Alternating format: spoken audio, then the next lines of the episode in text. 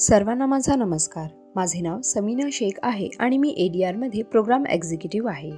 भारतातील महिला अत्याचारांवरील आमच्या नवीन पॉडकास्टमध्ये आपले स्वागत आहे. देशातील वाढत्या छळांच्या घटनांवर लक्ष ठेवून ए डी आरने आपल्या दहाव्या पॉडकास्टमध्ये निवडणूक लढविताना प्रतिज्ञापत्रात महिलांवर अत्याचार जाहीर केलेल्या स्पर्धक उमेदवारांचे उल्लेख केले आहे. हे विश्लेषण योग्य आहे कारण सरकारी संस्था महिलांच्या संरक्षणासाठी मजबूत धोरणांची अपेक्षा करू शकत नाही. कारण निवडलेल्या प्रतिनिधींचे स्वतःचे पार्श्वभूमी संशयास्पद आहेत.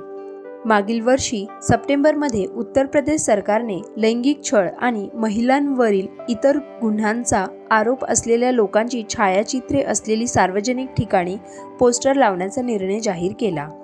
महिलांमध्ये आत्मविश्वास वाढविणे आणि त्यांच्यावरील गुन्ह्यांचा तपास करणे हे यामागील उद्दिष्ट होते. कठोर उपाययोजनांचा अवलंब करण्याच्या निर्णयावरून या आदेशांचे पुन्हा एकदा महत्त्वपूर्ण वादविवाद उघडले आहे. अशा कायद्यांची गरज आहे ज्यायोगे महिलांना सार्वजनिक जागी सुरक्षित करता येतील आणि धोरणात्मक चौकट राबवावेत आणि पीडितांना न्यायाची हमी मिळेल. याचे कारण असे की सध्याच्या परिस्थितीत देशात महिलांवर मोठ्या प्रमाणात अत्याचार होत आहेत.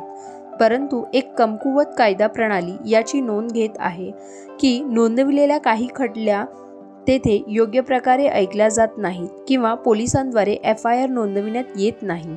याचे एक उदाहरण आहे म्हणजेच उत्तर प्रदेश. महिलांवरील अत्याचाराशी संबंधित खटल्यांची घोषणा करणारे खासदार आमदार यांचे विश्लेषण एडीआरने उत्तर प्रदेश राज्यातील निवडणुका लढविणाऱ्या उमेदवारांमधील महिलांवरील अत्याचाराच्या प्रमाणांचे विश्लेषण केले आहे. एक राज्यातील एकूण एकोणसाठ उमेदवारांनी महिलांवरील अत्याचाराशी संबंधित प्रकरणे जाहीर केली आहेत. दोन महिलांवरील अत्याचाराशी संबंधित प्रकरणे जाहीर करणारे खासदार आमदारांची राज्यनिहाय संख्या एक्क्याण्णवपैकी उत्तर प्रदेश तिसऱ्या क्रमांकावर आहे. तीन. एखाद्या महिलेच्या लज्जाचे उल्लंघन करण्याच्या उद्देशाने तिच्यावर हल्ला किंवा गुन्हेगारी शक्तीचा वापर आय पी सी तीनशे चोपन्न आणि एखाद्या स्त्रीच्या लज्जेचे अनादर करण्यासंबंधित आय पी सी पाचशे नऊ. महिलांवरील अत्याचार देशव्यापी विश्लेषण. ही समस्या फक्त उत्तर प्रदेशापुरते मर्यादित नाही. एकूणच भारतात महिलांवरील वाढत्या अत्याचाराशी झगडत आहे. एडीआरने आपल्या अहवालात ॲसिड हल्ला बलात्कार लैंगिक छळ पाठलाग करणे महिलांची तस्करी हुंडा हत्या इत्यादी गुन्हेगारी कारवायांवर विचार केला आहे. आपल्या विश्लेषणाद्वारे एडीआरने काही महत्त्वपूर्ण नि, नि निष्कर्ष सादर केले आहेत. एक दोन हजार नऊ ते दोन हजार एकोणीसपर्यंत लोकसभा निवडणुकीत महिलांवर अत्याचाराशी संबंधित प्रकरणे घोषित करणाऱ्या उमेदवारांच्या संख्येत दोनशे एकतीस टक्क्यांनी वाढ झाली आहे.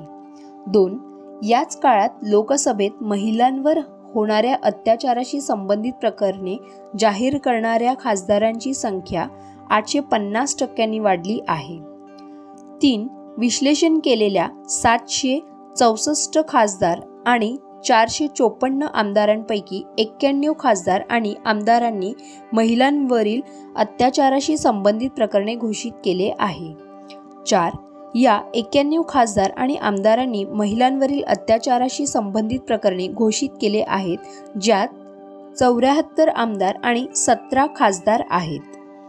पाच गेल्या पाच वर्षात महिलांवरील अत्याचाराशी संबंधित प्रकरणे घोषित करणाऱ्या एकूण सहाशे एक उमेदवारांनी लोकसभा राज्यसभा आणि विधानसभा निवडणुका लढविल्या आहेत. सहा विश्लेषित चारशे एकोणचाळीस उमेदवारांमध्ये महिलांवरील अत्याचाराशी प्रकरणे घोषित होते. त्यांना मान्यताप्राप्त राजकीय पक्षांनी तिकीट दिले होते. या उमेदवारांपैकी एकोणनव्वद उमेदवारांना लोकसभा राज्यसभा निवडणुकांसाठी आणि राज्य विधानसभा निवडणुकीसाठी तीनशे पन्नास उमेदवारांना तिकिटे देण्यात आली होती.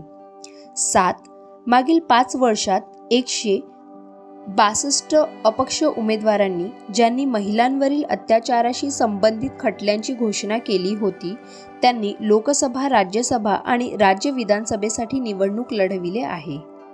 आठ बारा खासदार आमदारांनी बलात्काराशी संबंधित प्रकरणे जाहीर केली आहेत. त्यापैकी तीन खासदार आणि नऊ आमदार आहेत.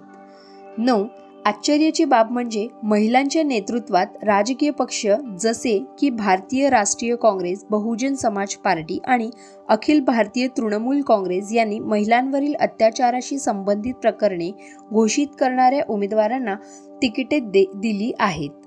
दहा मागील पाच वर्षात मुख्य पक्षांमध्ये महिलांवरील अत्याचाराशी प्रकरणे जाहीर करणाऱ्या पंच्याहत्तर उमेदवारांना भारतीय जनता पक्षाने तिकिटे दिले. दुसऱ्या क्रमांकाचे सर्वाधिक उमेदवार एक्कावन्न ज्यांना राष्ट्रीय भारतीय राष्ट्रीय काँग्रेसने तिकीट दिले.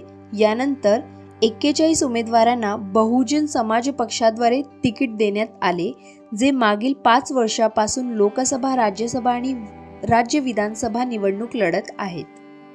नॅशनल क्राईम रेकॉर्ड ब्युरोने नुकत्याच जाहीर केलेल्या अहवालात महिलांवरील अत्याचाराचे दोन हजार एकोणीसमध्ये सर्वाधिक प्रकरणे असलेली दोन राज्ये राजस्थान व उत्तर प्रदेश आहे. एकूणच दोन हजार अठराच्या तुलनेत देशात सात दशमलक्ष तीन टक्के वाढ नोंदणी झाली. म्हणजेच गेल्या वर्षी देशात दर सहा मिनिटांनी एका महिलेवर बलात्कार झाले. दुर्दैवाने ही समस्या केवळ या वर्षातील खटलांच्या संख्येपुरती मर्यादित नाहीत. तर उपलब्ध आकडेवारी नोंदविलेल्या आणि नोंदवले नोंदवल्या गेलेल्या गुन्हेगारी कृतींवर आधारित आहे. महिलांनी केलेल्या तक्रारी नोंदविण्यास नकार देणे ही एक सामान्य पद्धत आहे आणि केवळ सत्तेत असलेल्यांनी योग्य वेळी आणि हस्तक्षेपच्या माध्यमांनी त्या सुधारल्या जाऊ शकतात.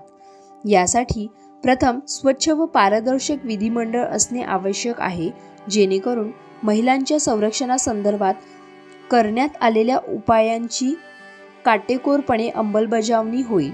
परंतु जेव्हा सरकार स्वतःच महिलांवर अत्याचार करणाऱ्या प्रतिनिधींचा समावेश करेल तेव्हा हे कसे शक्य होईल?